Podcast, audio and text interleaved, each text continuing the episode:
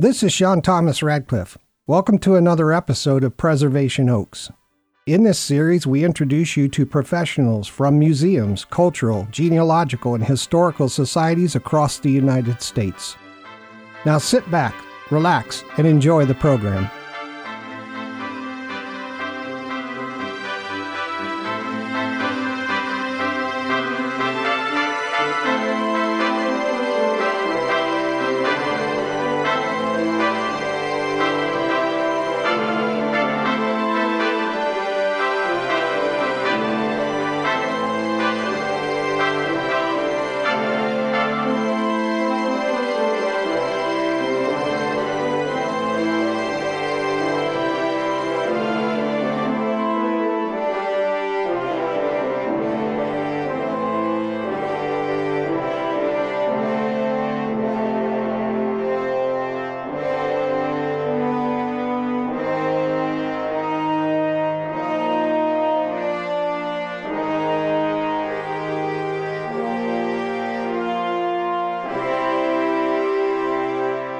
Good day, everyone. This is Sean Thomas Radcliffe coming to you from Salt Lake City, and this is Preservation Oaks, the internationally syndicated original talk program on Microstream Radio, where we feature interviews with professionals from museums, cultural and heritage institutions, historical and genealogical societies across the United States. Thanks for listening. By the way, our main platform is preservationoaks.podbean.com, but we're also on almost every podcast platform as well as Odysee and YouTube. So wherever you listen to the program, I appreciate it very much when you like, comment, follow, or subscribe. We trust that people want to have a better understanding of these precious organizations. We make listeners aware of how the organization is supported, how each is unique to the communities they serve, what programs and events they currently have underway, and what services they offer to the public and their members. We believe this information is vital for people to know how to work with these organizations and how important it is to join, support, volunteer with, and donate to one or more of these core societies. Remember, your donations to these societies are tax deductible. Each guest organization on Preservation Oaks brings with them a truly unique perspective around how they tell the story of their communities, how they continue to be relevant for the times in which we live, and what kinds of exhibits and volunteer opportunities they've created. This makes listening to each episode of the program interesting, fun, and diverse. If you're listening and you'd like to be a guest on the program, or if you have questions or comments about the program, spin off an email to preservationoaks at gmail.com. All right, that being said, let's get this show snapping. On October 1st, 1908, Henry Ford's Model T, a universal car designed for the masses, went on sale for the first time. On October 4th, 1965, Pope Paul VI became the first pope to visit the United States and the first to address the United Nations. On October 13, 1990, the first Russian Orthodox service in over 70 years was held in St. Basil's Cathedral next to the Kremlin in Red Square, Moscow. Here's a birthday. Happy birthday to Molly Pitcher. She lived from 1754 to 1832 and was born on October 13, 1754, near Trenton, New Jersey. She was a water carrier at the Battle of Monmouth in 1778 during the American Revolution. After her husband, artilleryman John Hayes, collapsed, she took his place at his cannon. Thank God for people like Molly. Here's a couple of quotes. You know you're a genealogist if there's a courthouse programmed into your GPS. You know you're a genealogist if you have no problem substituting your great great great grandmother's maiden name for your mother's in answer to a security question. Let me drink some tea, some Twinings tea. I love Twinings tea. Now, you can email us anytime at preservationoaks at gmail.com. Preservation Oaks is available for listeners on nearly all podcast platforms as well as Facebook, Odysee, and YouTube. On our next episode of Preservation Oaks, we'll be meeting with the Douglas County Historical Society located in Roseburg, Oregon. They have a beautiful society home with a number of great things to see. They tell an important story of America, and it'll be fun and interesting chatting with Dale Greenlee, the Vice President. For this episode, we greet Ms. Ann Rawlings, the librarian of the Old Fort Genealogical Society located in Fort Scott, Kansas. If you're a resident in the local area, this episode will help you understand what the Society has to offer, how you can participate and take advantage of the worthwhile events the Society sponsors, and how to best support them by volunteering and donating. Here's a brief biography of our guest. Anne Rawlings' careers were as a teacher, medic, police dispatcher, administrative assistant, and co owner of a training center teaching CPR and first aid. Anne retired, moved from Oregon to Fort Scott, Kansas, and found her passion. Welcome to the program, Ann. Thank you. And you you have a beautiful town with really cool buildings. I mean really cool. There's a couple that are just fabulous. You don't see those in other towns. The Scottish Rite Temple is very cool. Does the Genealogical Society keep the history of the town's buildings? We do. In fact, we have started a filing cabinet where that we are researching homes and businesses and filing it for anybody who needs to see it in the future. Oh, that's great. Can you tell us a little bit about the history of your society? Our society stems from history class at the community college. So many people to stop the meetings that they were doing when they were working on projects at the college. And so they decided to start a society. And that was done in uh, May of 1974 by Keitha Bolander. And they were very, very active. They loved research. They loved bringing materials into the college because they used a portion of the college library. But they quickly grew out of the little space that they had. And so they've moved twice since 1974, but always expanded so much that they had to move to a larger location. And we have been at Memorial Hall now for, I think it's 15 or 16 years. And we have expanded so much that we need more room now. Wow, that's great to hear. You're almost 50 years old, huh? Yeah. Wow, that's going to be great in a couple of years to celebrate that. It will be.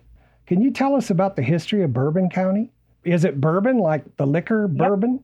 Yep, just like Bourbon County, Tennessee.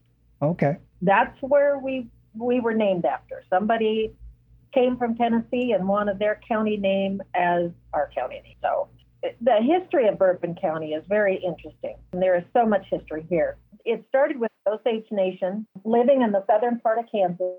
The mounds have dated them back 10 to 12,000 years. Whoa. I was given a point by somebody I was doing, uh, well, I was deciphering an old journal.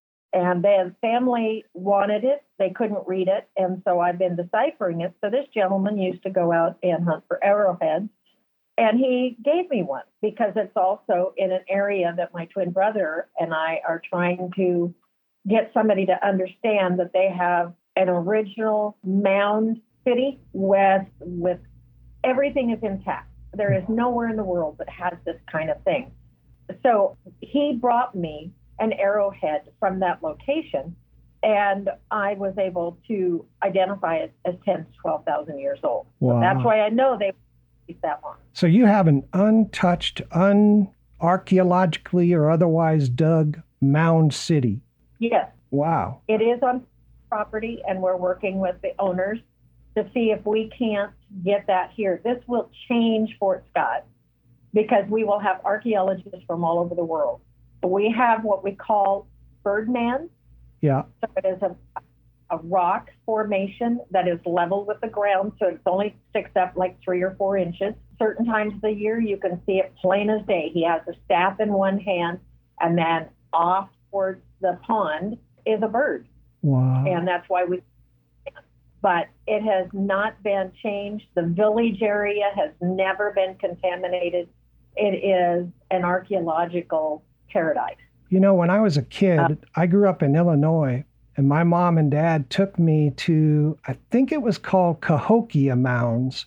And yeah. you went down there and you came into the museum and there was sort of a you had to go up a floor or something. And there was sort of a, a, railing around a big open area. And you could look right down into the mound and all the graves and skeletons.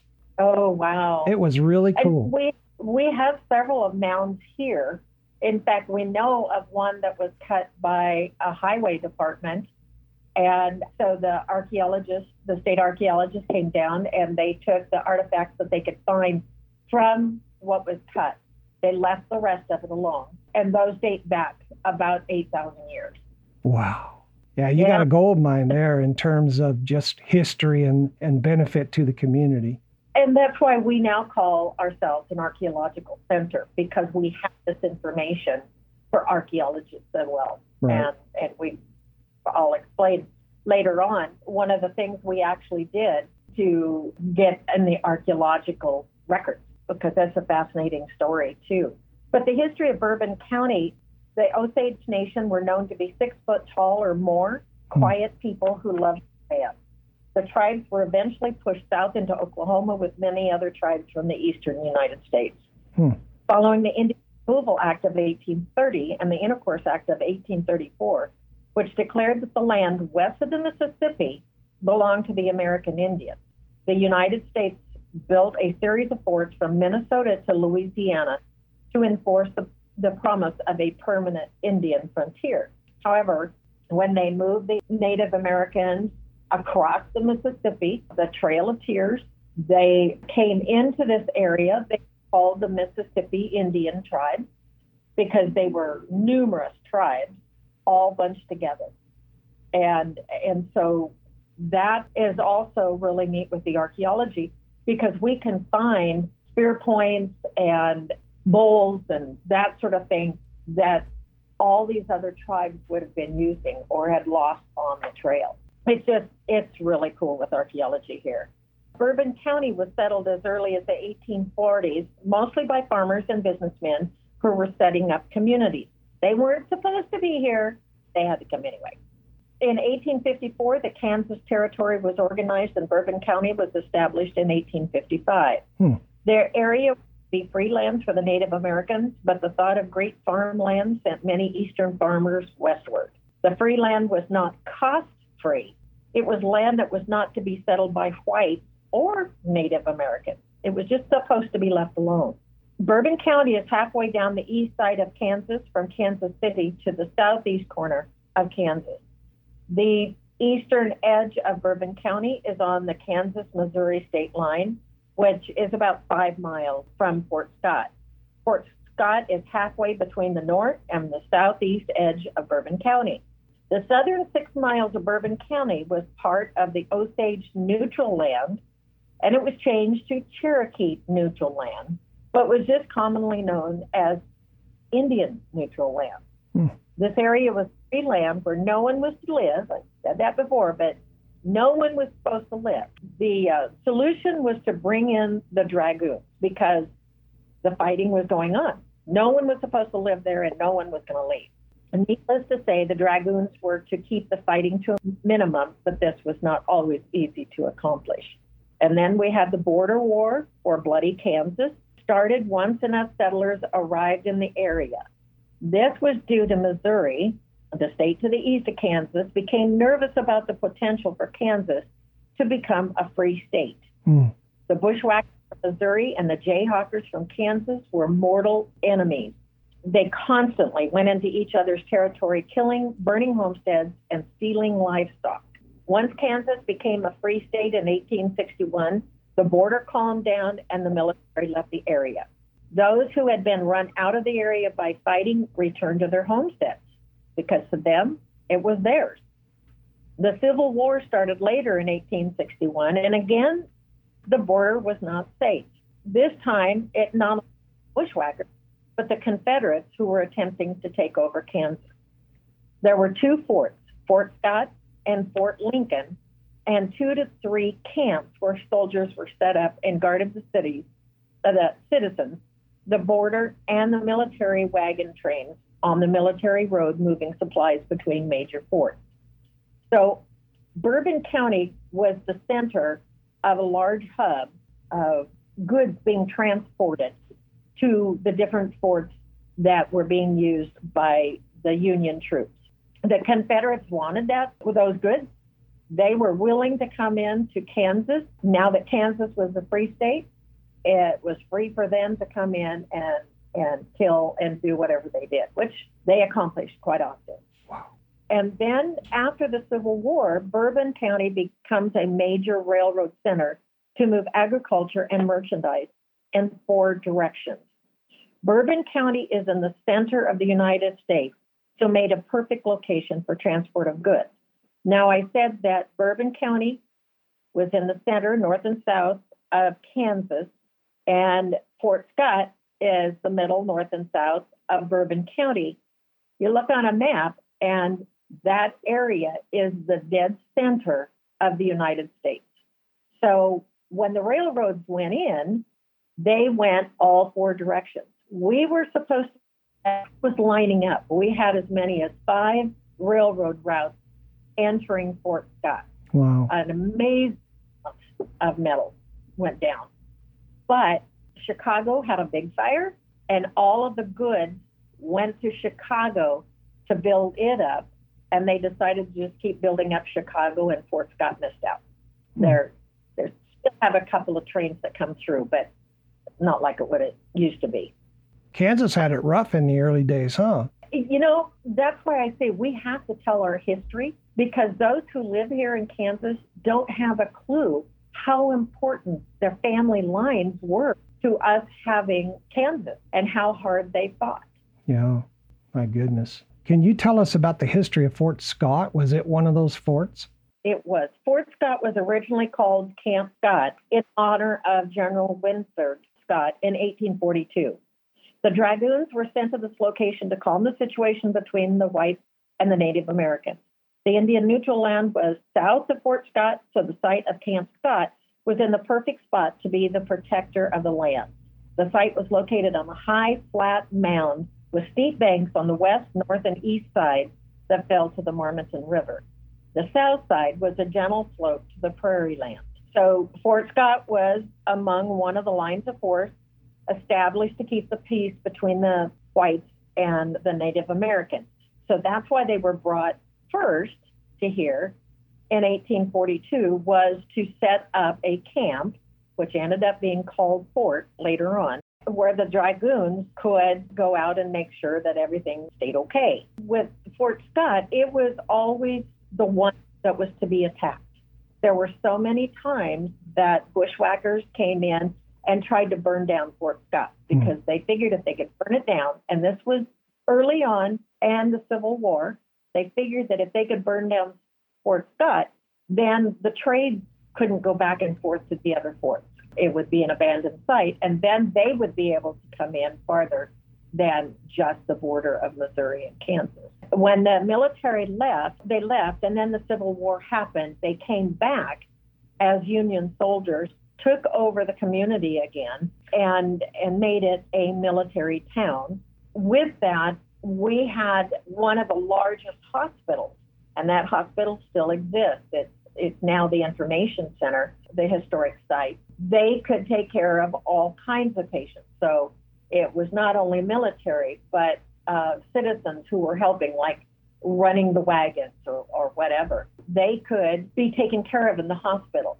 We even had Confederates who were allowed to mend in the hospital those that did not mend are buried at our Fort Scott National Cemetery. They needed to be buried somewhere, and that was the military cemetery. We are the only military cemetery that has Confederates buried in the cemetery. The Confederates did not get a historic cemetery. That's why there are so many small grave sites where they have fence around them. Yeah. That's where they were buried. And so they're all over but our big national cemetery. If you look online, you'll see it called National Cemetery Number One. Yeah. We are not National Cemetery Number One. We are one of 12, and it happened to be that our name was the first on the list, but they were all instituted at the same time by uh, President Lincoln because he wanted a nice place for those who didn't make it to be interred. And it's, it's beautiful. It's like Arlington. It's really a beautiful spot. Wow, and they uh, still maintain it today? Oh, yes. Oh, yes. We still have internments there. Oh, good. So, uh, uh, anyone that is military and wants to be buried in the middle of the United States are buried here. We have a lot of people from a lot of different states buried here. Wow. The cemetery had been used by the city just prior to the starting of the Civil War. They were trying to find a cemetery that they could put the citizens in, in a nice location. But then most of those people reinterred to what we call Evergreen Cemetery, which is a huge, nice, really nice cemetery. But they, uh, if they were not military, they were supposed to be moved. Now there were some that had, they got to stay, and it was politics. But for the most part, it's only military that is buried there. And so they have the rounded white headstones, and the Confederates have pointed headstones. And and the joke is, and I, I don't know who came up with this, but they tell it every time we do the tour of the cemetery, that the reason for the pointed headstones for the for the Confederates is they knew that Union soldiers would be digging their grave site. They didn't want Union soldiers sitting on their headstone. So if you have a pointed headstone, then it makes it very uncomfortable to sit on their headstone. oh Yeah. my goodness. Yeah. So Fort Scott was a fort, and now the fort is still there with the cemetery, and a city grew up out of Fort Scott. Yes. Very cool. After the dragoons left, then the government sold the building. And as you see, these are big, big buildings. And so what they did is the citizens that were here, and there was only like five or six families that were here, actually purchased some of the buildings and it became their home. And and so those buildings have been used since 1842, especially the officers' quarters. We had Goodlander Orphanage in one of them for years. So that site was still active, but the condition of, of the buildings were getting to be pretty poor. And so citizens got together and decided to fix it up, make it look like it used to look like, except there isn't a, a parade ground. There's grass there now, and it's beautiful. Very cool. That's so nice. Thank you for sharing that. Can you please provide the audience with an overview of the communities you serve, the variety of your membership, and the mission and objectives of your society? OFGS, that's short for Old Fort Genealogical Society, and that's a mouthful, so we shorten it to OFGS. Services all of Bourbon County, but since our name includes all of southeastern Kansas, because that's the end of our name, we service anyone who needs information we might have. There are only two genealogical societies in the near area. One is Pittsburg, which is 30 minutes south of Fort Scott, and the other is Nevada, Missouri which is 30 minutes to the east.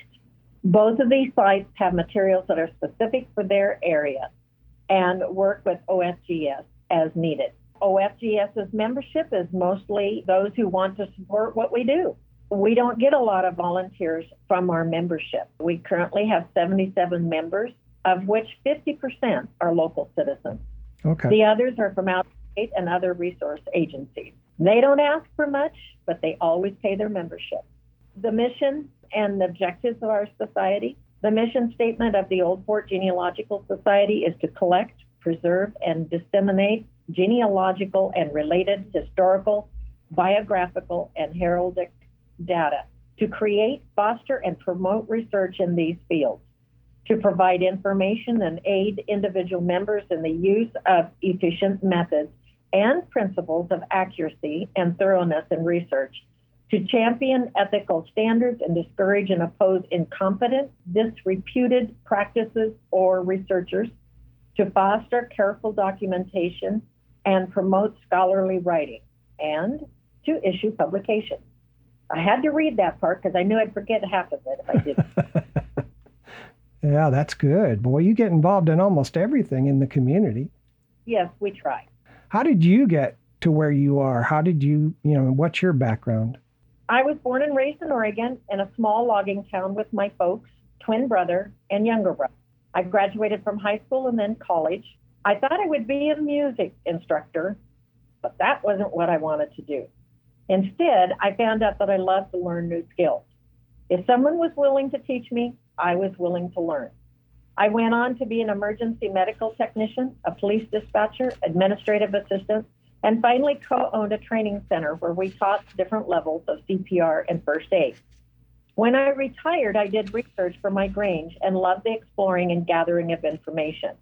When we were young, that was something all of us kids did in our household, and that stuck with me as something fun. Then my husband became ill with dementia, and I couldn't take care of him, so I was moving to my daughter's home in the Cascade Mountains. She called me while I was on my way up to say she had sold her house and we were moving to Fort Scott, Kansas in six weeks. We didn't know anyone there, but we found an old Victorian home that needed a family to live in it. So we moved to Fort Scott in June 2019, and I was a member of Old Fort Genealogical Society by November after trying to locate information on our old house. That was it. I was hooked and read everything I could get my hands on about Fort Scott and Bourbon County. I love the history and the stories, and I love to tell others. So, yes, I found my passion after retiring. I want to tell you, too, about the old house. And the reason I came down here was to research the old house. The research on the old Victorian took me in directions I would never have imagined possible. I thought that getting the names of those who held the deed to the property was the first step. This I found had a very long list of names. I also wanted the tax listings of the property to see when the tax rate changed, noting when the home was built. The tax records were destroyed in a county courthouse fire, so that wasn't available. But this long list was still available. So I started researching every one of the owners to see who is noted as living at the address. I found nothing until I got to 1883. My mind was blown. The name on the deed was an Anthony. I researched this one like crazy. What I found was that this particular Anthony was a sewing machine shop owner living at a different location, but his sister needed a respite house and everything matched. Susan B. Anthony loved to come to Fort Scott by train and visit her favorite little brother. Oh my gosh. She is noted in the newspapers as staying in her respite house with her group and sometimes speaking to the public. What if this house was Susan B. Anthony's respite house? She would have walked on the same floors and opened the same doors that we do right now. Wow. How cool would that be? That is um, very cool. It, it really is. And when I found it out, I was dog tired because we were cleaning it out and I decided to sit down and research a little farther. And when I came across her name, I literally started crying. No kidding. you know, because means so much to me. And to think that somebody that famous would have come to town, let alone could possibly been in my house. Yep. That is very, very cool. Probably was in your house. That's amazing. Yeah. You know, others say no, your house was born that was built in the 1900s, and I still want to hang on to this story. so, what was Susan B. Anthony famous for? She was women's rights for the most part, and her group was all women who would go out and do speeches to try and encourage women to speak up, become understanding of what they had and they were giving up by being quiet. And was it for um, suffrage, for votes? Yes. Yeah. Yes, that's how it started. But she also had another agenda. Her family were Underground Railroad people. And so her brother that was in Kansas City, Kansas, actually helped with the other Underground Railroad up there.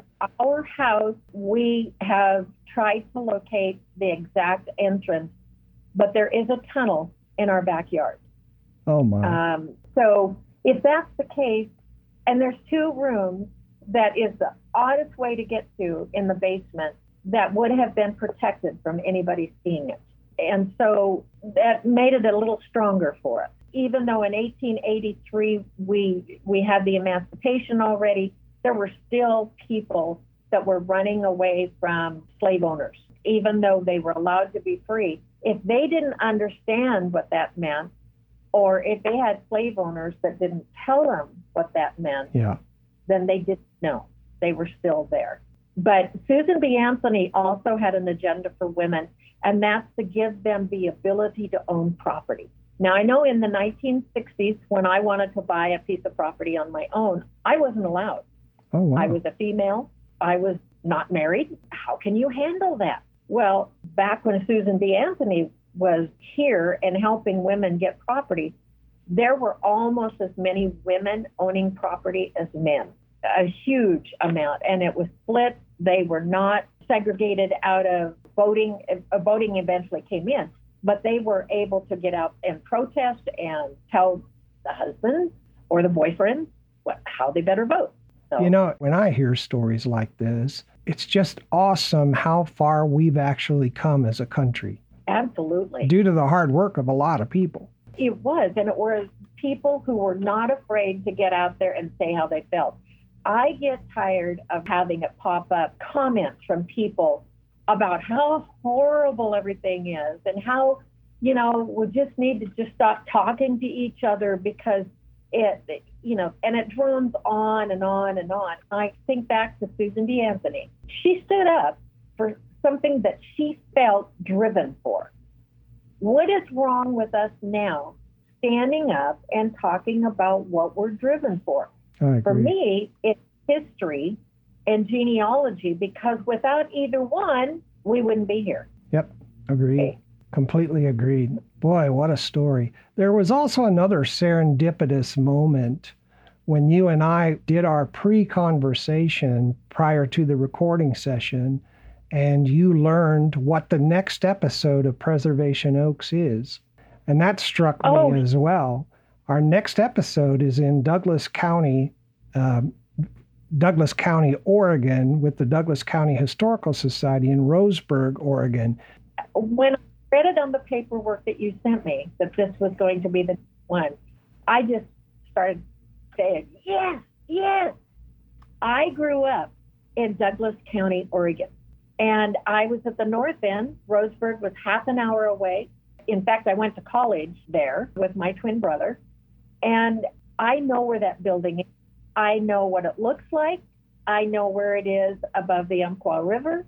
I also know that when my mother passed in 1976, that my twin brother and I took all of her research from the local area and our, our local Native American tribe. We took all that information down to the Historic Society and down to that museum because we wanted to make sure her works were passed on to the next people that were going to do the researching. Yeah, and that and was so, not a planned thing on my part at all. well, you wouldn't have known, and I don't think you ever knew that I was from Oregon even no. until we started talking. I know it wasn't planned. It's just coincidence, and it's really cool because that is another area that is full of history. Little later on, but again, that area has a lot of history in it, so yes, that's going to be exciting. Yes, it'll be a great episode. Thank you for that. What's coming up on the horizon for your society? Where are you headed next? I have to say that I'm a dreamer with high goals. Some people say you don't need to dream, but I feel like if you don't have a goal for the future and far enough out, then you never get there. And so, one of my goals for the near future is expanding OFGS to house even more documents. We have so much stuff in storage that we can't even get to it. Mm. And that's a shame.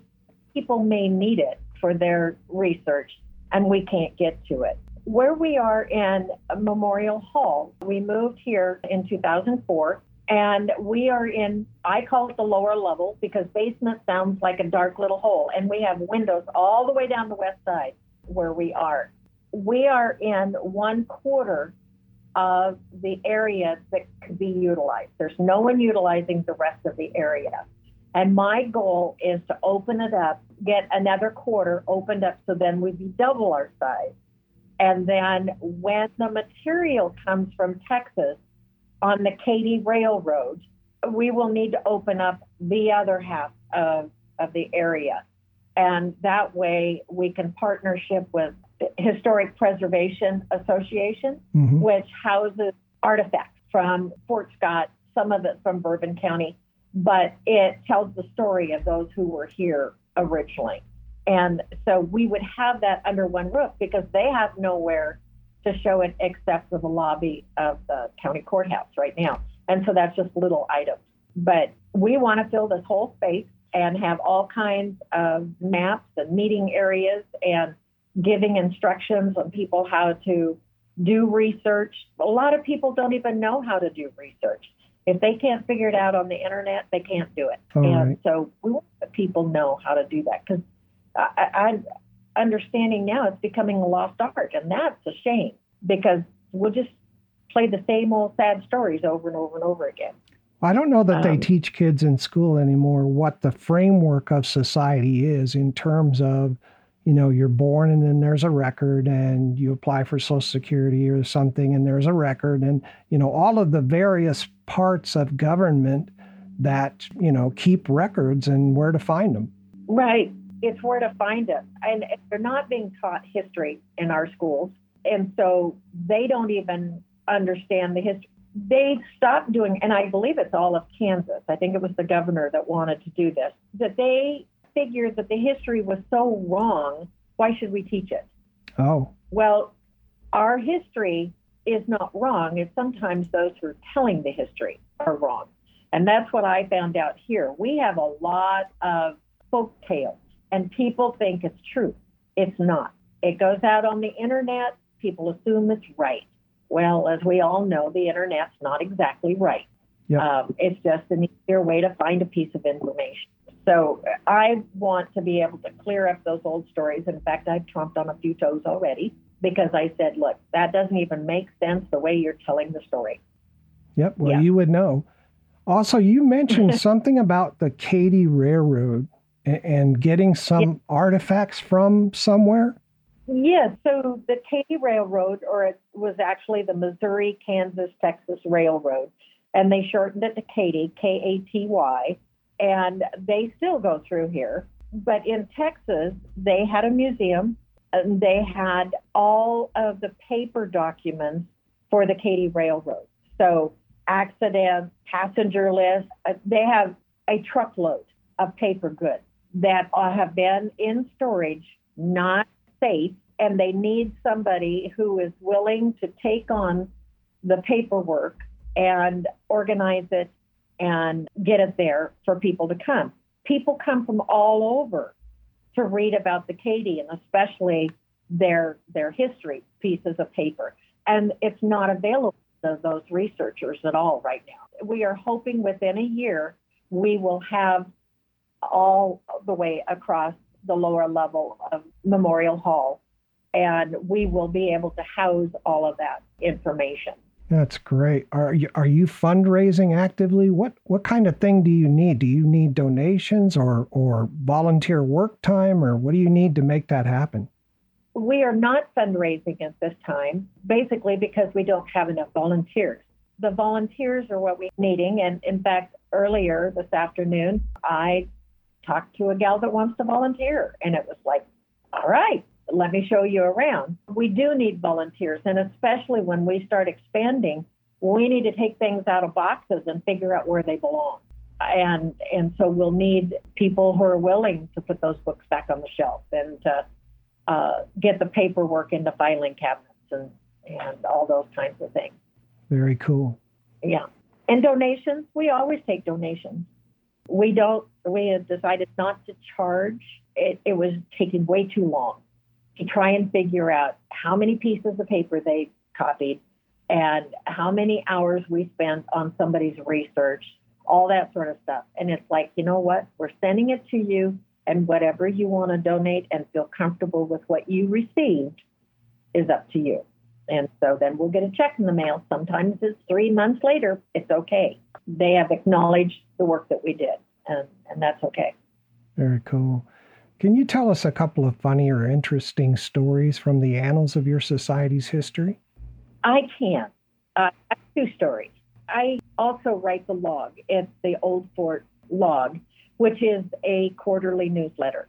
Okay. And so I was looking in the old newspapers to find out what kind of a story I can come up with. And I like the unusual.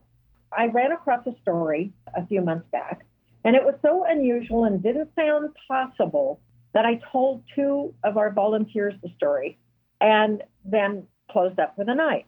They were so curious, they went home and they looked up on their internet about this particular incident.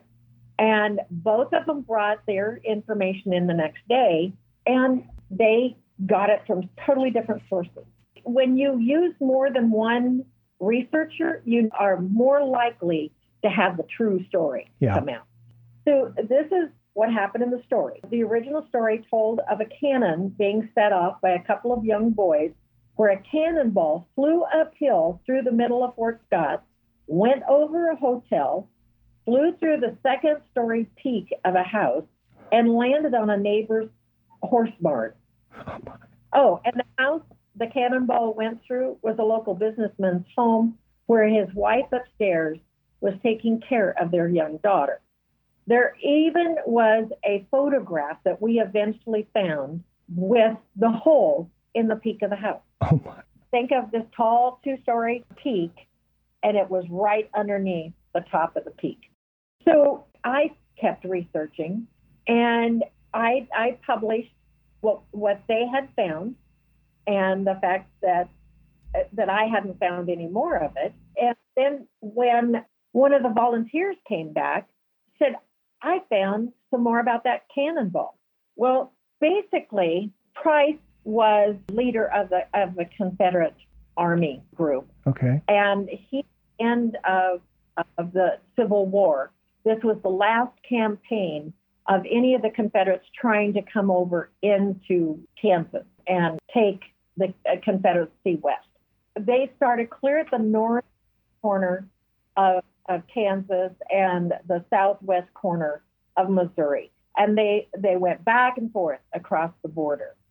And so by the time, well, their goal was to come burn down Fort Scott. That was always the goal of all of them. Anyway, they were chased east at the north end of Bourbon County. And when they were east, then Price figured out he couldn't outrun the Union. And he had, I think it was an 11 mile wagon train that he was trying to cart all of his equipment and that sort of stuff in. He ended up just across the Missouri border, straight east of Fort Scott. He stopped and they burned everything in their wagon train. Oh Six cannons that were salvaged and brought back to Fort Scott.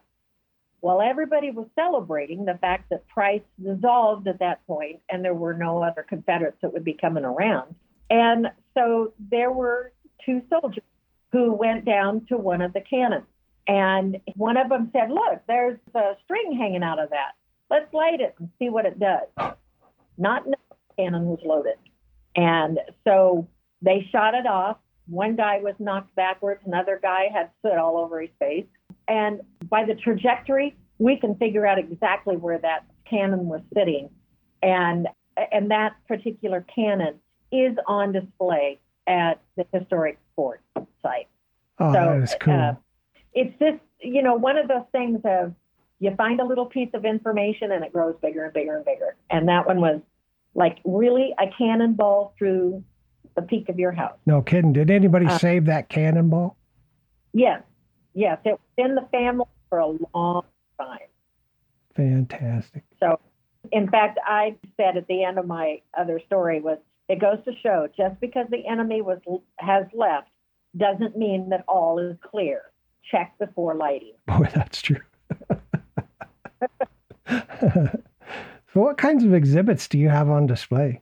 One of them, the archaeology came out about 25 years ago. Shirley Hurd, one of our longtime volunteers, took on a challenge, and that was to try and find out about Mayhew Cemetery, get the exact location, and get the names of those who were buried there. The problem being that in the late 1960s, the property owner was told to bulldoze the site because they could use it for grounds because the cemetery wasn't being kept up. And so that's what they did. So when I came along, I asked if there wasn't something that we could do that I could do to help somebody out, and I was sent to Shirley. So I got to work with Shirley and found out that she was looking for people. She had found like 173 or four people.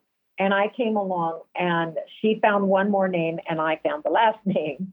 Through this, she wanted a plaque for this cemetery, not down in the cemetery spot, because it floods. And it's also behind locked gates, so you can't get down to it. There's nothing to see. However, she was determined that everybody was going to know about Mayhew Cemetery. It was predominantly an African American site that most of the people that were buried there, the families have left town.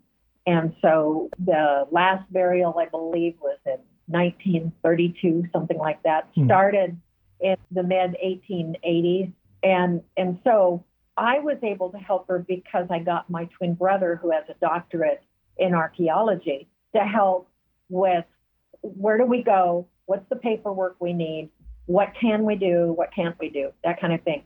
We ended up walking the area, found two burial sites, not just one, and the names of the people that would have been buried all show up as Mayhew Cemetery. We were able to figure out that approximately 400 or more people are buried in that site. And the only way you're going to find them is if you find them recorded on a death record somewhere. We have a bronze plaque with all the names on it and a reader board that will sit next to it in our big center area in front of the fort and tell the story about Mayhew Cemetery. That is really great. Hey, I'm sorry to interrupt, Ann, but it's time for our first break for a few minutes. Stay tuned. We'll be right back after these important messages.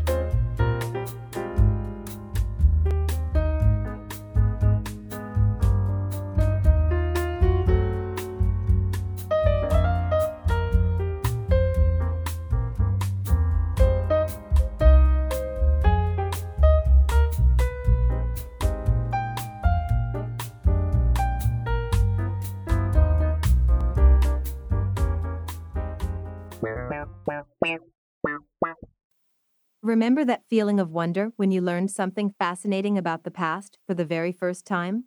The Old Fort Genealogical Society is bringing the past back to life. Their goal is to collect, preserve, and disseminate knowledge and information with reference to genealogical and related historical, biographical, and heraldic data on behalf of the people of Fort Scott and Bourbon County, Kansas. Be a part of the action by volunteering and supporting the Old Fort Genealogical Society. Visit them on the internet at ksgenweb.org backslash society backslash ftscott and learn more about this valuable local nonprofit organization. Donate, join, become a member, and visit them today in the Memorial Hall at 221 South National Avenue, Fort Scott, Kansas 66701.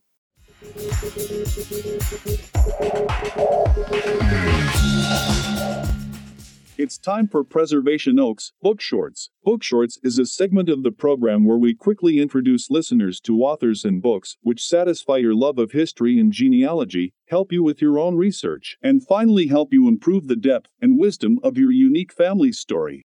On this segment of Book Shorts, we're very privileged to be joined by author Robynne Rogers Healey, PhD, who is the editor of an excellent book entitled Quakerism in the Atlantic World 1690 to 1830. This book is the third book in a three book series called The New History of Quakerism. Each book is written by a different author. In addition to Dr. Healey, contributors to this volume include Richard C. Allen, Erin Bell, Erica Canella, Elizabeth Cazden, Andrew Fincham, Sidney Harker, Rosalind Johnson, Emma Lapsansky Werner, John Mitchell, and Jeffrey Plank. We selected the third book in the series for this book short segment because it deals with Quakerism on both sides of the Atlantic in England and North America during the long 18th century. However, if you want to complete a deeper dive into Quakerism's history, the other two books in the series are well reviewed. Dr. Robynne Rogers Healey, PhD, has been involved with authoring over 14 books, many about the history of Quakerism and Quakers. She has more awards, honors, and accomplishments than we can cover in the short time we have here. You can find out all of that at the Trinity Western University website, which is www.twu.ca backslash profile backslash Robynne dash Rogers dash Healey.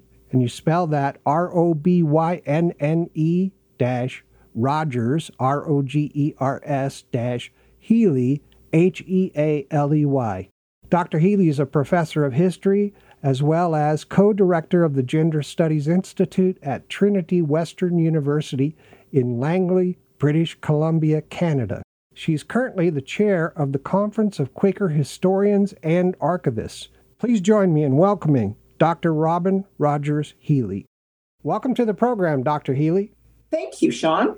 You know, I really appreciate this book coming from an expert such as yourself. I believe family historians all across the United States can benefit from reading it and applying the information shared. Can you give listeners an overview of your book, Quakerism in the Atlantic World, 1690 to 1830? Well, the book deals with the period of Quakerism that we call, historians call the long 18th century, which began in 1690, and we take it all the way up until 1830, which was after the period of what's known as the Hicksite Orthodox separation. So, for the authors and myself, I co wrote a couple of chapters in the book and edited the rest. But for the authors, what we wanted to do is we wanted to re engage the 18th century and question some of the traditional conclusions that exist about Quakers in that period and offer an opportunity for scholars to really re engage in ideas of the 18th century and what happened. So, the 18th century for Quakers was a period where they became, especially very distinctly, how we might understand them stereotypically. So, the garb, the clothing, the use of simple, plain language, the vow, first day, second day, those kinds of things really came to be very, very important in the 18th century. This book is the third book in a series called The New History of Quakerism, series uh, published by Penn State University Press. It's currently the third of three. There are two more volumes in the series that are coming out one on the 19th century, and then I have co edited, along with a colleague, Carole Dale Spencer, one on gender and Quakerism in the 19th century. And so those books should be coming out in 2023. Fantastic. Thank you so much for that. Can you help us understand how this book can help family historians researching their Quaker ancestors? I think there a couple of things. First of all, lots of people have Quaker ancestors. And if you are unfamiliar with Quakerism, the tendency is to make assumptions about your Quaker ancestors based on stereotypes that seem to have persevered about Quakers and Quakerism. So, for instance, there will be this assumption that they were definitely pacifists, they were definitely abolitionists, they definitely believed in equality and those kinds of stereotypes. And it's not that those are always wrong, but they need to be nuanced. So, for those who are interested in finding out more about their Quaker ancestors, this is a book that will help you to understand Quakers and Quakerism in a period where Quakers were very definitely on the move. At the beginning of the 18th century, Quakers were in England and Ireland, some in the Caribbean, and then along the mid Atlantic seaboard in Philadelphia up into New York area. By the end of this period, however, Quakers had moved well into the interior of the United States. Meetings had expanded. And so there is a lot in here about Quakers generally and Quakerism in this period. Additionally, one of the things that I encourage folks who read this book to do is read the footnotes, look at the footnotes, look at where documents are located. Quaker archives are incredibly rich resources, and there are so many archivists in those archives who are very helpful for family historians who want to find their ancestors. And you will encounter those references in the footnotes. Where's the best place to get a copy of your books? You can go to the Penn State University Press website. But my suggestion is to hit Amazon the paperback version, which is going to be far more affordable for personal libraries as opposed to institutional libraries. The paperback is coming out um, at the beginning of October this year in 2022. And so it will be much more affordable. Great, thank you. Can people get a signed copy? I have not signed any copies for sale, but I'm always happy to engage with anybody who has questions or even to sign a book plate and send it to somebody if you're interested. So, for those who are interested in getting a signed book plate for their version of the book, you may reach out to me at my email address, which is robynne, R O B Y N N E dot Healey, H E A L E Y, at twu dot ca. Thank you for doing that for people. You're welcome. I'm always happy to engage with anybody who is interested in the work that I've done and that my colleagues have done. I think you do brilliant work.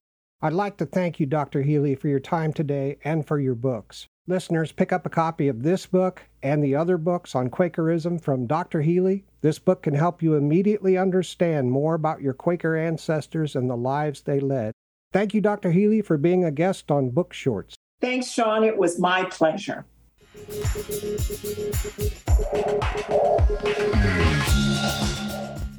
And now, back to Preservation Oaks.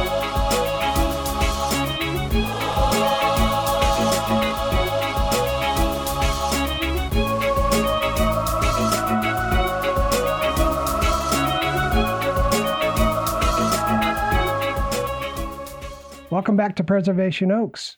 I'm your host, Sean Thomas Radcliffe, and we're here today with Ms. Ann Rawlings from the Old Fort Genealogical Society located in Fort Scott, Kansas. Let's pick up where we left off. Welcome back, Ann. Hi, thank you. Hey, Ann, if your building were to catch fire, what kinds of things would you grab on your way out? My answer is absolutely nothing because this building is made of cement and rebar and it is very, very thick. The walls are plaster, the floors are cement. Upstairs in the big hall that'll hold 2,000 people, they have granite flooring and granite walls. And so if there was a fire in our room, I would go put the fire out before the water sprinklers came on because that's where the damage would be. If there was a fire, it can't go anywhere else because we have enough room in between our paper goods that it's not going to run anywhere. So I would have to say I'd dial 911, I'd go try and put the fire out, and I'd wait for the fire department to come. That makes good sense. What kind of funding model supports your society?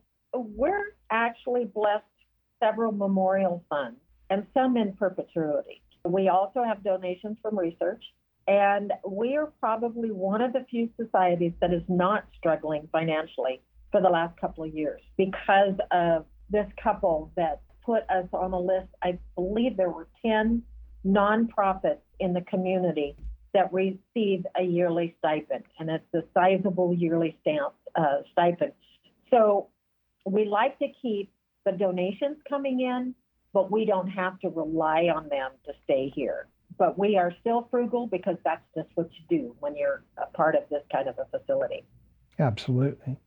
So I know you told us you want to expand your space to double your space so that you can take in uh, more materials, especially from the Katy Railroad. What mm-hmm. other funding goals do you have this year? I am trying to get everybody that I know that uses Amazon to sign us up for Amazon Smile. We have a couple of others that have put us on their list for donations when they pass. And we don't use corporate funding at all because we want to be able to have a say so. We don't need somebody telling us what we need to do. We do things that is going to bring us money, but we don't have to sit and wait for the money to come in. And with this expansion, this building is owned by the city of Fort Scott. And so everything has to go through them. They will have a crew that comes in and tears down the non bearing walls and that sort of stuff. So We don't have to fund that. We can help if we want to, but we don't have to do it all on our own. We will need supplies when it comes time to setting everything up, but we've been extremely lucky with donations for that kind of thing. Very cool. So, what are your regular research hours? We are open technically from 10 a.m. to 6 p.m. at night, and I'm the one that's usually here. I will get here prior to 10 o'clock in the morning and always leave after 6 o'clock at night. So I tell people we technically 10 to 6, Monday through Saturday, but if the open sign is on, come on down. And I don't care if it's after hours or not. I love it down here and I'm willing to be here. Very cool. Are there any holidays or special closures? You know, it says so on the internet that we are closed for holidays, but I'll tell you, Christmas is the only holiday that I don't come here. A lot of times with these holidays like Thanksgiving and that sort of stuff, the women need to get out of the house. And so they can come down here and flip through the pages of history and find out about those relatives we were just talking about over the dinner table. Absolutely. Now, do you have any records that are restricted just to members or anything like that?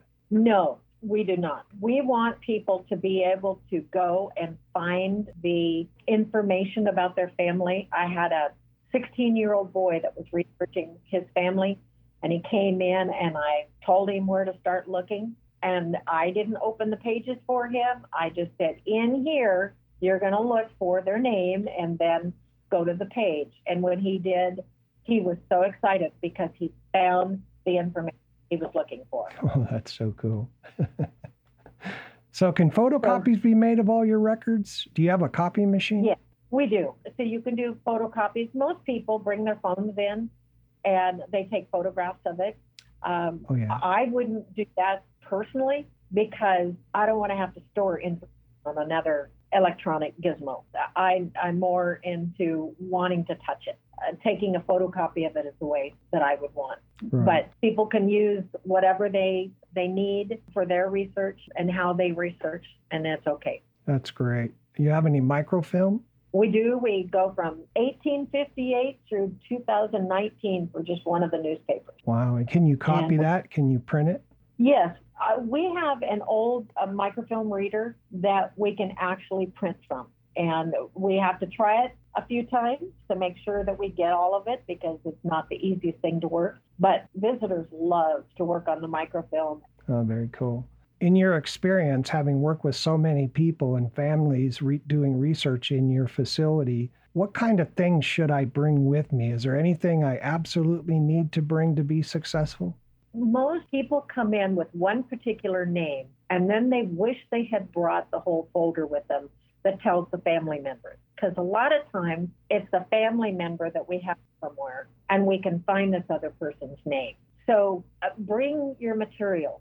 Some bring big notebooks. Some people just uh, uh, just a little notebook to write in. You know, we have researchers that do it their way, which is the way they need to do it. But we don't restrict what you bring in. Now, you might not want to bring a great big computer down here because we do have stairs you have to come down. That would be a little difficult to handle. But, you know, most people are good with the phone or maybe a laptop, that sort of thing, so that their records are available for them to see at any time. That's cool. Do you require an ID at all for looking at certain records? Nope, because when when I came here, they were getting ready to close the uh, genealogy because they didn't have enough volunteers to keep it open. Hmm. And they were losing materials out the door. Well, I'm an organizer, and the first thing I asked is if I could reorganize. When they said yes, they had no clue what they had just given me permission to do. and I have one guy in his 80s, and he comes in and goes, "Okay, where'd you move it to this time?" Because he couldn't remember where I moved it to last time. And and so with being organized, I want people to be able to go visit on their own, find their own information. But with the way that the desks where people sat, like the librarian and the corresponding secretary and that kind of thing, were all in the back of the room. And they were buffeted by filing cabinets. Oh, So they couldn't see here. And so people could walk out whatever they wanted. Well, when they open the door, they see me sitting at my desk. And then there's two other desks right across the entryway from me, and those will have volunteers in them as well. So for them to walk out with a bunch of our material, it has not happened since I've been here, and these desks are up front. They know that we're we're letting them look at things. They can touch it, they can make copies of it, whatever they need to do, but don't take it away. That's fantastic. What are the best days to visit? We have never been too busy to not let somebody else come. Oh, good. Uh, there have been times I have three families in here at a time, and they would each sit in a different table. We have plenty of room, and so we just we let them come. Okay. When I come into town and I go to uh, the Memorial Hall, is there parking very close by? Is there a lunchroom or restaurants? Is there public transportation? Okay, I'll do the public transportation. There is not. We are a small community. There is, I think, a, a taxi cab, but if you're driving into Fort you're going to exit at Wall Street, go up the hill on Wall Street, then turn left on National Avenue and go down three blocks. That is the courthouse is on the west side of the road. We are on the east side of the road. There is parking space on the north side of our building. There's parking on the street. So the only side you can't park on is the alley. And and so there is lots of parking and it doesn't cost anything. And as far as eating, I have a refrigerator with my snacks, but they're not for everybody. But uh, we we have plenty of restaurants, fast food. We even have trucks here a lot of times in the area. And so within a few blocks, you will be able to find food of your choice. And motels are just two blocks down the hill. So I can come and go and get my lunch and then come back. Yes, yes, you can. Oh, that's great. Uh, listeners, I want to bring you up to date on the contact information for the Society. The address to visit is 221 South National Avenue, Fort Scott, Kansas 66701. The Society is located in the Memorial Hall. The front door is located on National Avenue. And I think you told me there's an open sign that blinks or something. Yes, yes, Okay. it does. The phone number is 620 223 3300. If you want to mail them, you can mail them at P.O. Box 786, Fort Scott, Kansas 66701. Their website is www.ksgenweb.org backslash society backslash ft scott. You can email the society at ofgsks at gmail.com and the society is a full service genealogical archaeology and historical research center. Hours are 10 a.m to 6 p.m monday through saturday. But if the open sign is on and says come on down. Yep, all right. you're right. Thank you for that. What kind of outreach and education does the society undertake within the community? We have joined with Historic Preservation Association and Fort Scott and Area Chamber of Commerce in giving local and visitors tours of different parts of Bourbon County. This is something that I started a couple of summers ago. There was a gentleman, a retired superintendent, that used to take people to tours up in the northeast corner of Bourbon County and tell the stories about how the Confederates came across the land there. And then the, the Freedom Colony, which tried to make the first airplane before the Wright brothers, and they just couldn't get the engine light enough to get the plane off the ground. It's like, why are we not still doing that? Well, because he's getting elderly and he can't do it. So why can't we? So we started it. We are calling it the Bourbon County History Tour. We do carpool so people can leave if they need to. And we just stop wherever the location is that we're going to talk about next. And so we get a, a tour of places in Bourbon County that most people don't ever go or even know about. Regarding that guy that's getting too old to do it, do you think you could do a video and put it on YouTube? We are setting up, and I've done one so far, and that is a interview of a 101 year old man, and he just turned 102 the next week.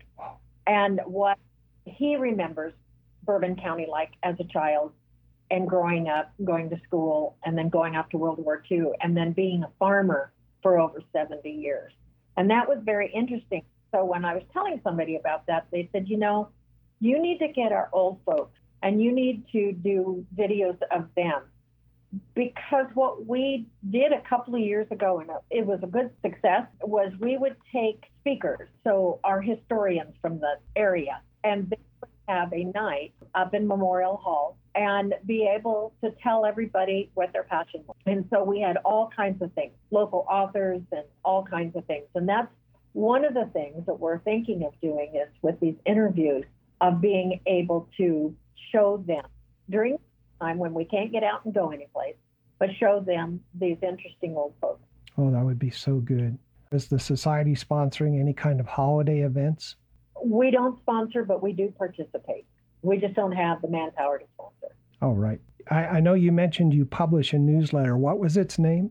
Old Fort Log. Old Fort Log. And we just call it the log. And how Um, often does that and it- come out? Is it for members only? Technically, yes, it's for members only, and it comes out quarterly. And there'll be one out at the end of this month, and and it's either 12 or 16 pages long. Has to be divisible by four, and so that works where that we have enough room to be able to put in everything we need to say. It is mailed out to some, and then others get an emailed PDF of it, depending on how they want it. So that's how you keep the community informed about the progress of the society in achieving its goals? Yes, if we had extra uh, logs, I have taken them down to the Chamber of Commerce and that sort of stuff. And that's something that I'm going to be proposing is that we print enough logs that I can then take them to different places, like a doctor's office or Oh, urgent yeah. care or whatever. People are sitting down and they'll pick it up and maybe read it and and find out things that they didn't ever know about about it. And I agree. I think that should be out there. How else are we going to do it if there's only 40 people in Bourbon County that would see it? So that's an expansion that I'm I'm hoping that we can get here shortly. That's great. I think I Wow. interrupted you. Did you want to say something else? Well, I was just going to tell you there's two things that are coming up. I started a new for the local newspaper, which is Fort Scott Tribune, and it's called OFGS Researches. And what I do is somebody comes in and says, I've heard this term eight mile strip. What is it? So I can research it. Well, that just happens to be the question that somebody asked. And so my first two columns are telling about this eight mile strip. And so it used to be done with OFGS. They always had somebody that wrote articles, and that hasn't happened in over 20 years. And so this is going to be things that we have researched, and we can give specifications of where we found it or who we talked to, any of that kind of stuff. So but we're thinking about twice a month because I get kind of busy, but I think I'm going to do it weekly just because I don't want to wait that long to do the next one. That's very cool. Yeah, you probably have enough material, huh? Oh, yeah. Oh, yeah. That's great. Is your society doing any cemetery tours? We did this summer the Fort Scott National Cemetery. And so there were three gentlemen who knew about where people are buried. So part of the cemetery is divided into Civil War and World War One, and then it kind of gets jumbled up. But there are other things like memorials and that sort of stuff that are there. And so he was able to talk about the cemetery itself, how it was put together, how to find things on the map, that sort of thing. And we had a guy who knew the Spanish American War and World War II pilots because he was a pilot during the Vietnam War. Okay, that's Then very cool. the other guy knew about World War One and the Confederates. And so we let them just do it and I got to listen. Yeah, that's the greatest part. That's good. Is the society still doing chamber coffee? We did this year for the first time in quite a while. They had to stop the chamber coffee because of the COVID incident. But this year we did, and we almost filled our area with people. And for those that don't know about the chamber coffee, this is the Chamber of Commerce that asked their members to, to take a Thursday morning, eight o'clock, and open their doors to other chamber members and then tell about their business, their location, that sort of thing. So we were able to not only give information on our society and how we work, but we were also able to do door prizes And the door prizes were books that are published by OFGS. That's very nice. Can you tell me what BOCO history tours are? You know, it's funny. I'm wearing the T-shirt that has that very thing on it today. Oh, cool. Um, so I've been talking about Bourbon County history tours, and that's that's what our logo is is BOCO history tours, and we strive to tell histories. Like a, another one that uh, there's a flyer on is the Marmaton massacre, and we did this earlier in the spring. We did the Marmaton massacre payback, and we tell the story of the Marmaton massacre out at the actual site. The site is owned by a gentleman that came in a couple of years ago, and he says, "Do you have anything on Marmaton?" And I went, uh, "One piece of paper." And so that got me to researching. We now have three four-inch binders full of information, nice. and we're able to tell people how the bushwhackers came in, what their pattern of travel was, about how many people there would have been. We looked through all of the books that had written about it and everything. So these tours, the BOCO or Bourbon County History Tours, go to cemeteries, military sites, old abandoned cities, wherever we think that there would be an interesting story. There's one that I want to be able to put together, and so far I haven't uh, had the chance to do it. But one of these summers, we will have the African colony, and it was just called Africa. It was African Americans who came here right after the Civil War. They bought 180 acres. They were entitled to be able to, to get that. They worked the land and they had their site. You can see if you have LIDAR photography, you can actually see the site and where the rock walls and the, the foundations of the houses and that sort of stuff were actually. Now there's cows in that field, but and you can't see it with the grass growing up all the time. But I would love to be able to tell the story and the people who were involved in that because they helped the farmers be able to get their crops in. They dug ditches to try and get the water to go the right direction, all that kind of stuff. But those are the things we want to share with those who come to visit. That's fantastic. You had a whole African community. It's not there today? No, it's not there today because part of the problem was that the children wanted to marry. And there wasn't enough people because the other group of African Americans were in Fort Scott. It was 25 miles from each other, and that, that was way too far to walk. And so, anyway, they did fizzle out, and and it's now part of a cattle ranch. Wow. And it's time for us to take our second break for a few minutes. Okay. All right, listeners, stay tuned. We'll be right back with Ms. Ann Rawlings from the Old Fort Genealogical Society located in Fort Scott, Kansas.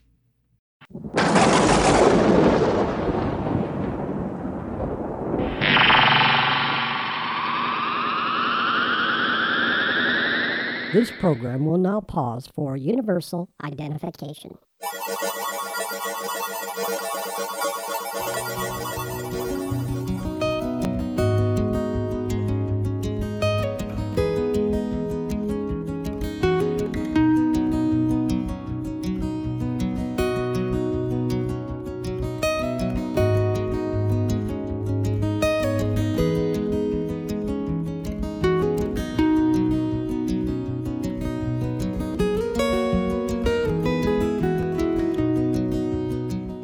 Join the Old Fort Genealogical Society and support their efforts to bring history to life for you and your family.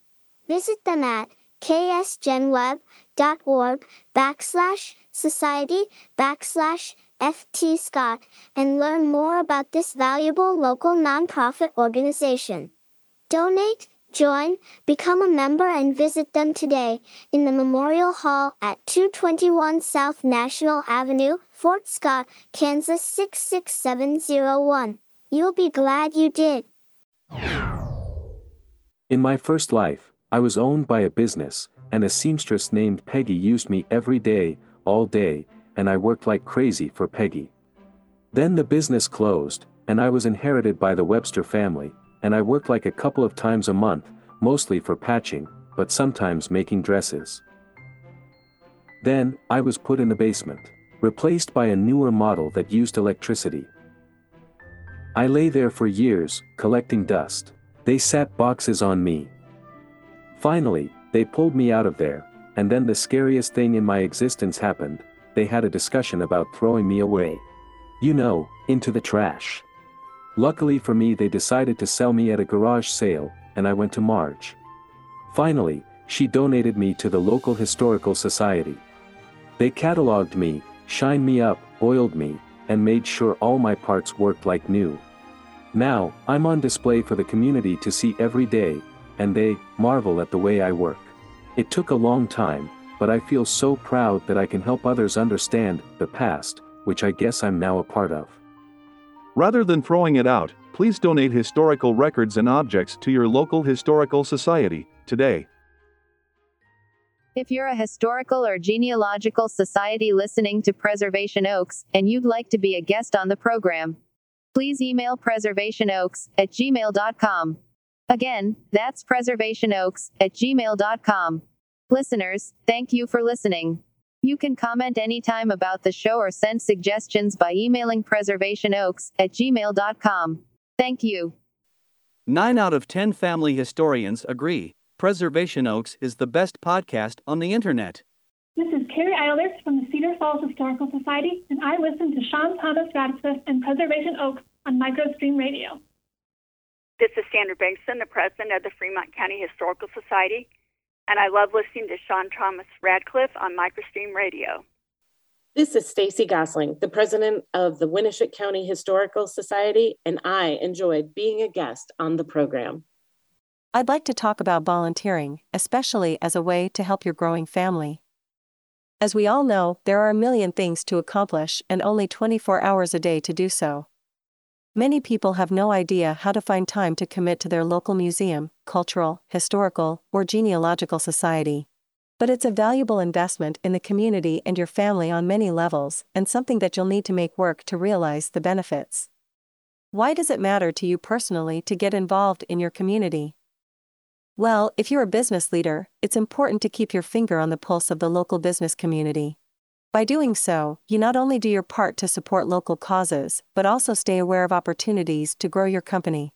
While there are a variety of ways to accomplish this, including social media, newspapers, television, social circles, and networking, there is no better way than to build relationships by engaging yourself in these valuable organizations within the community. However, if you're raising a family and seeking to train your kids in the life lesson, quote, to do well for your community by doing good, unquote, then it's imperative to immerse yourself and your family in helping the community and having fun while doing so. Maybe you've wondered, how can I volunteer in my community, but still have a lot of fun? If so, being a volunteer at a museum, cultural, historical, or genealogical society could be for you. You'll find great opportunities to work with children in order to pass on knowledge and history. Not only do you get to teach the next generation of kids some valuable life skills and information, but you also get to enjoy the activities while teaching them. Volunteers typically help guide visitors, answer questions, answer phones, perform research, help file, work with children, and a huge number of other things that keep the society running smoothly. You also get to attend the events and learn more about your community so that you can pass this on to your family and friends. Your family will get a sense of belonging, a sense of place, for those who say they don't have time to volunteer, time is secondary. People with a family and other obligations can generally give just a few hours a week. You don't have to volunteer for hours and hours of time. You can start by micro volunteering, with a shift between 1 to 2 hours. These societies host a variety of fun activities to bring members and non members together. These organizations are nonprofit organizations, meaning that they have very few staff members on the payroll and rely on volunteers to assist with the rest of their activities. There are always things to do, and if you strike up a conversation with any of them, they'll be happy to help you find something that you will love doing and that helps your family and community. It's an exalted feeling to volunteer your talent, plus the people you spend your time with and the experiences you gain are invaluable. There are literally thousands of people from all walks of life who volunteer their time, energy, and resources to museums, cultural, historical, and genealogical societies all across the country. If you enjoy books and quiet, the research library is the perfect place for you to volunteer. You will get to organize books and perform research tasks to help others document their lineage. You can be involved in digitizing records and photographs.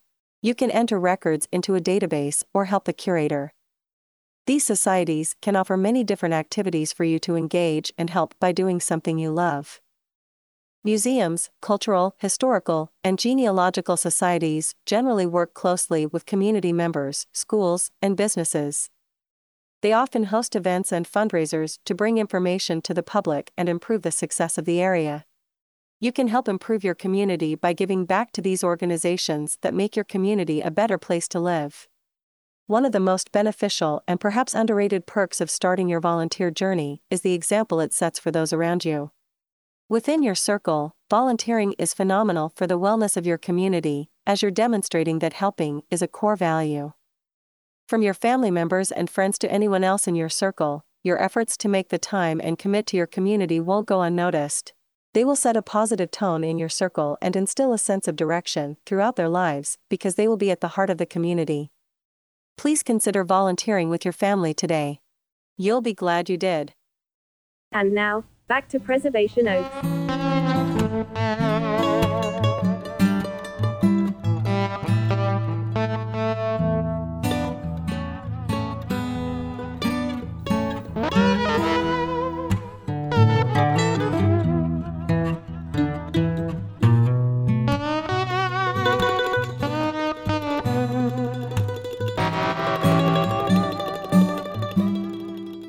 Welcome back to Preservation Oaks. We're here today with Ms. Ann Rawlings from the Old Fort Genealogical Society located in Fort Scott, Kansas. And we've learned so much about your community, about Bourbon County. Thank you so much for the information you provided.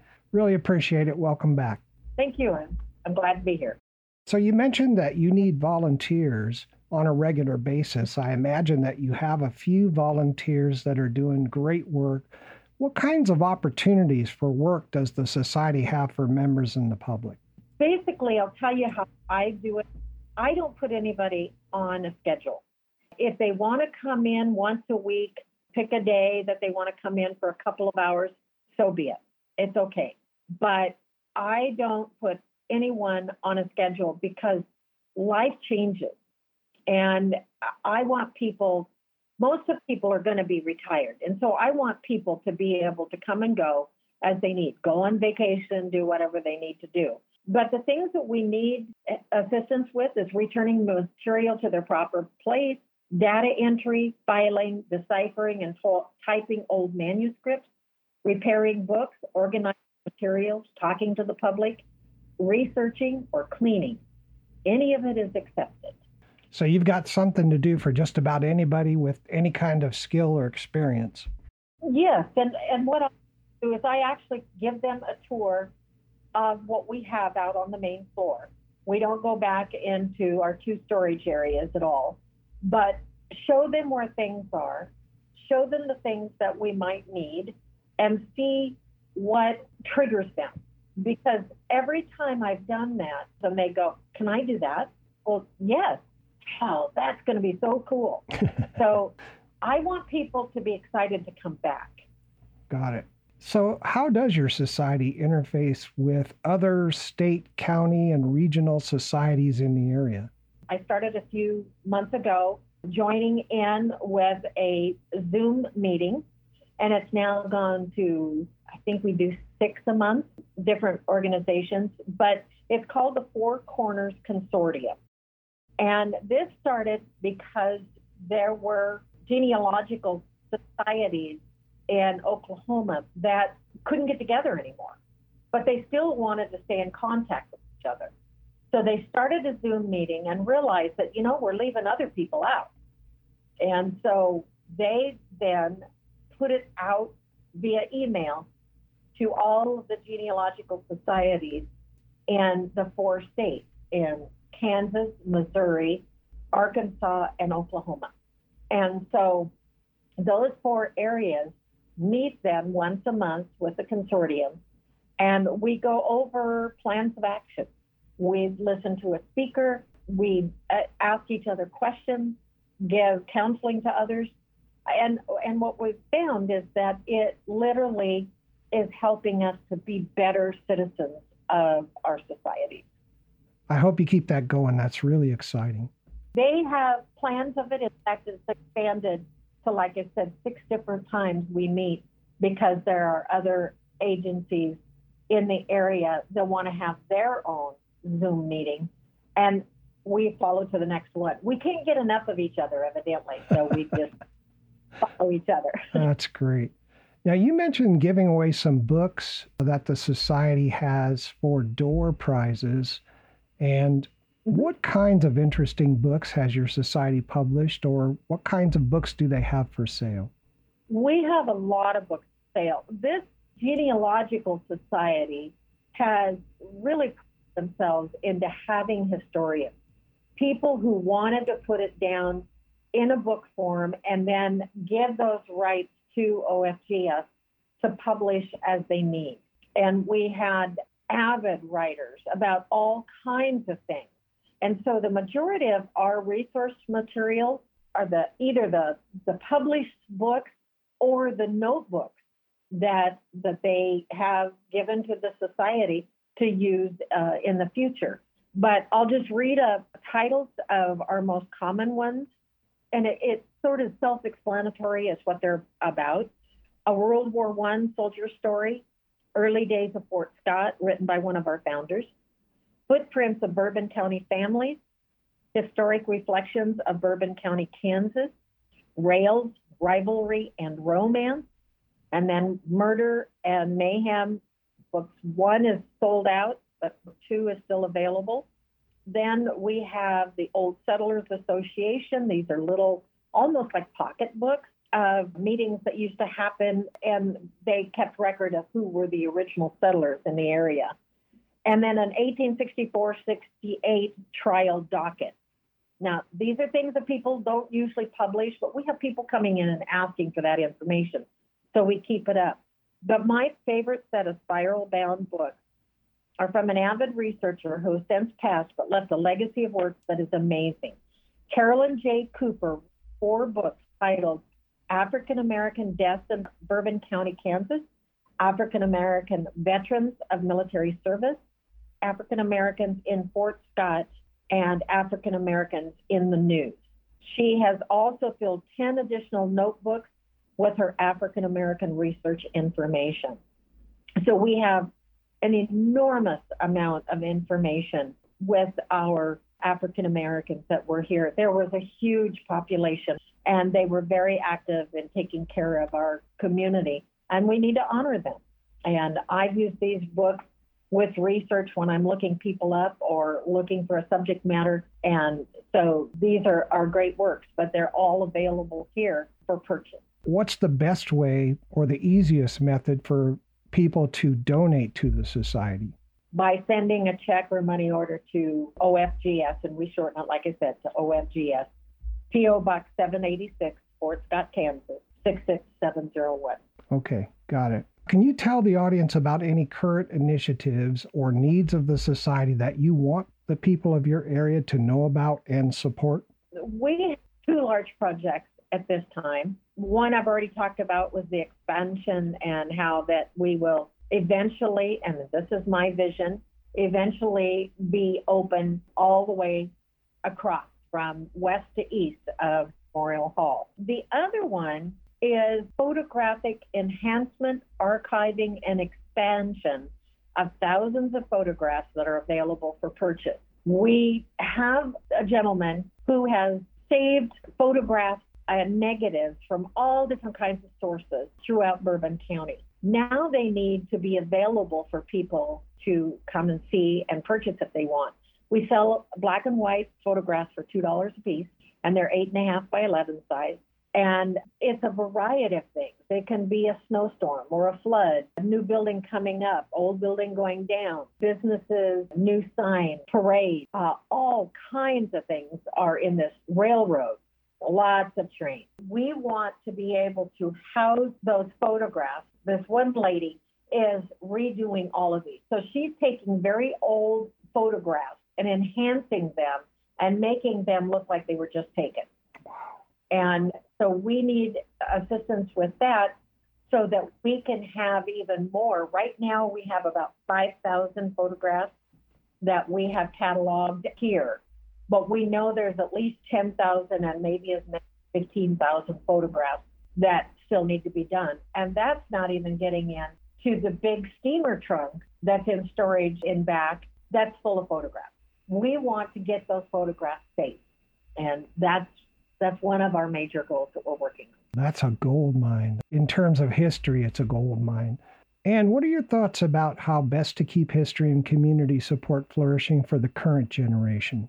I'm passionate about this. A concern is the teaching of our local history. This is the goal of OFGS to be able to pass on all the history already gathered and ready for researchers. Current history classes are no longer taught at the high school. To me, this is just crazy. There is an after school class, but it is a no credit activity. The kids aren't really interested. Since the students need to learn about their surroundings, OFGS would love to hold sessions either in our facility or upstairs in the auditorium. This would be a hands on class to eventually go into the field and maybe do some archaeology. We shall see what happens because, again, this is a city building. We have to go through the steps in order to have this happen. And you're talking about school children and all of the dynamics of transporting them here or whatever it's going to be. But we have, as historical and genealogical societies, the responsibility to make sure that our kids, our future generations, uh, know how to research, know how to find the truth, not going on their phone and listening to what somebody else is telling them that doesn't have a clue, right? But how to find themselves. That's what they're sadly lacking. Find the truth themselves. Well, I hope you get that done. That's great. So, Anne, why is the society important to the community and what makes your society different or unique from others? OFGS is important for our city, county, and territory surrounding our location. Genealogy is history, and history can't happen without people.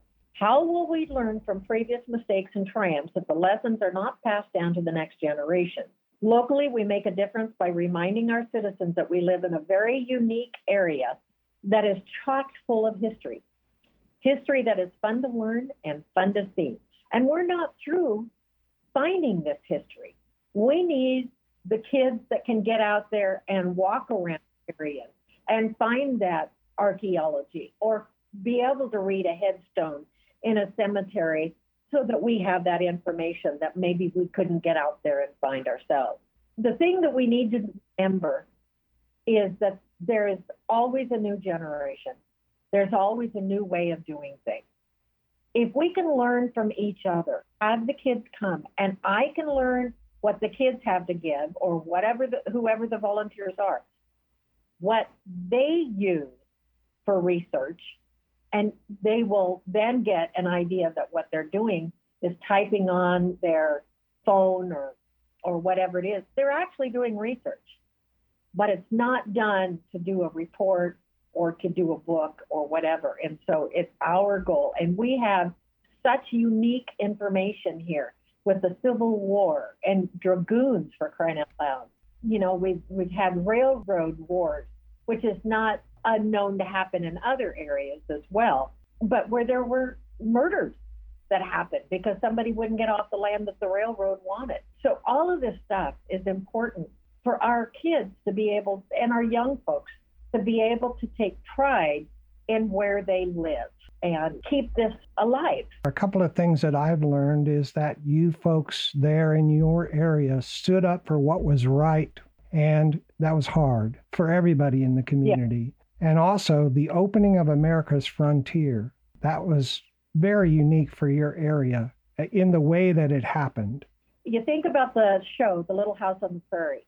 That family came through Fort Scott. That was a real family who traveled through our location. That's something that these kids watch and they think it's just a story, but it's not. Right. We have so much of that kind of stuff that happened here. There's still so much to learn and find about the local Native Americans or those who passed through on the Trail of Tears. We need to keep it going and figure out the way to touch the kids, way to touch the young adults who are working and trying to raise kids and get them generated and know that once they get to retirement age or they take a week off of vacation and stay home, they can come down here and they can do something that makes a difference in the way they perceive things. And what's the best way for people to connect with someone in the society if they have questions? They can always call us 620 223 3300 or send us an email. I have the email open all day long, so I'll be able to see it. Tell us what is it that you're looking for? What is that nugget that you hit that brick wall and you can't figure out how to get over it? And see if we can't find it for you. Is there any other information or any other message you'd like the community or members to know about? OFGS volunteers love doing what they do, which is to give answers to questions. We are like a library, but we don't have to whisper and we don't check out books. We are here to teach, to learn, and to give back to this great community. OFGS is waiting for you to ask those questions and let us help you. Thank you. Thank you so much for spending the time with us today. You know, I've learned so much and had a great time. I'm really glad to meet you, Anne. It's great learning how much you and your society do to help the community and your members. Thank you.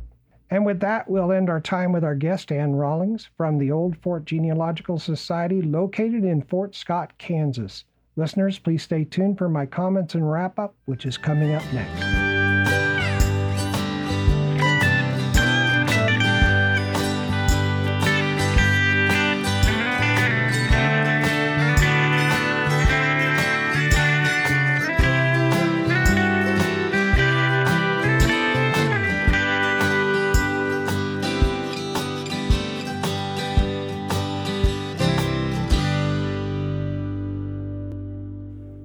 Intelligent, hardworking, and driven person Anne Rollins is. She loves Bourbon County, and it really shows. She has a clear vision for the Old Fort Genealogical Society's future. It's inspiring, and Bourbon County is lucky to have her and the other volunteers that operate the society on behalf of the communities and members it serves. The most pressing priorities of the Old Fort Genealogical Society currently are number one, the Society needs more volunteers. There's all manner of things to do at the Society. Please join and volunteer with the Society today. Number two, the Society needs additional storage space. This is forecasted to occur when the Society expands their space on the lower level of Memorial Hall.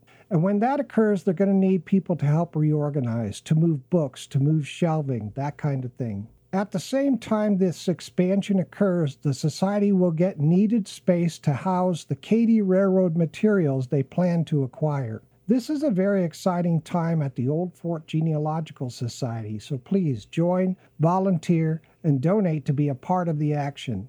Number three, the Society is currently working hard on digitization of photographs. They've already done approximately 5,000, but there's 10 to 15,000 left to go so please help if you can.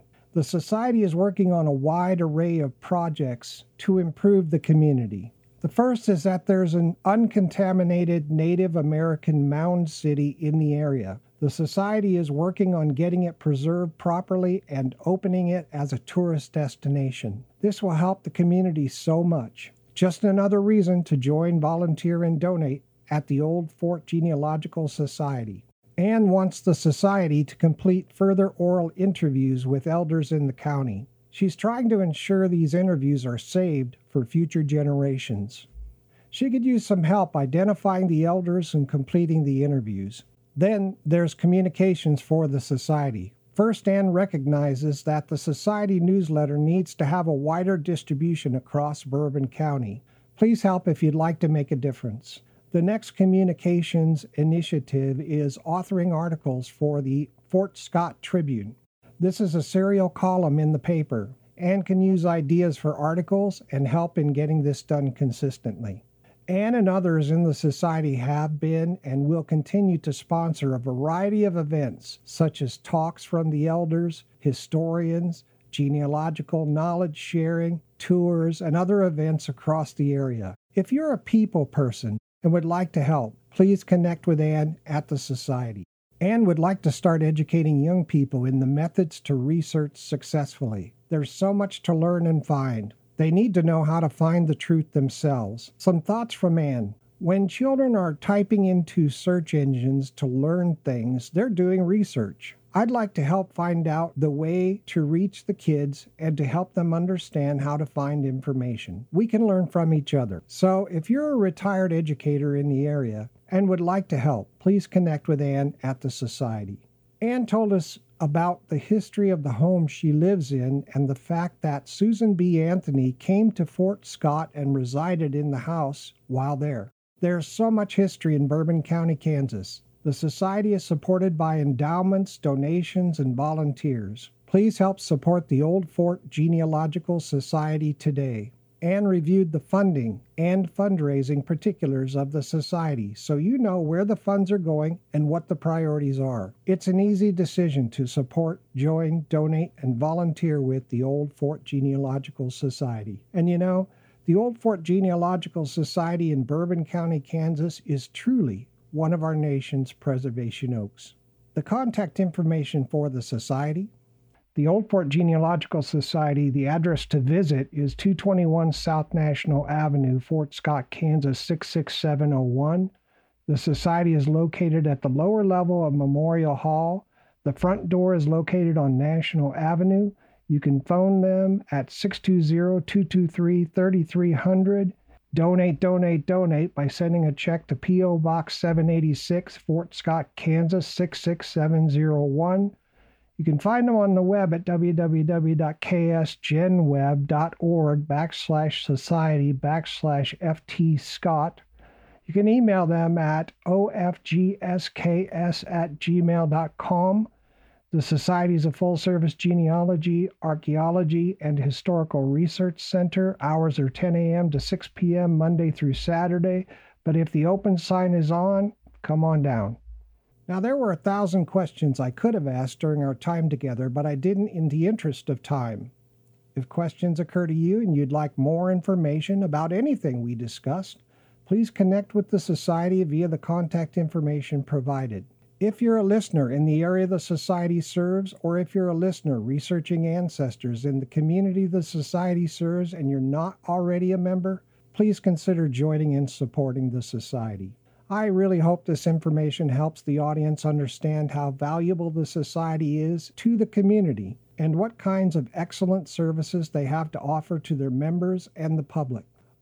Okay, that's a wrap for this episode. Music used today is from Scott Holmes, Cymbalbird, Chris Haugen, Track Tribe, and the 126ers. Microstream Radio is a registered trademark. You can visit www.microstreamradio.com. This broadcast is owned and copyrighted by Microstream Radio. It cannot be rebroadcast, downloaded, copied, or used anywhere without the written permission of Microstream Radio. Thanks to everybody for listening. This is Sean Thomas Radcliffe. See you all next time on Preservation Oaks.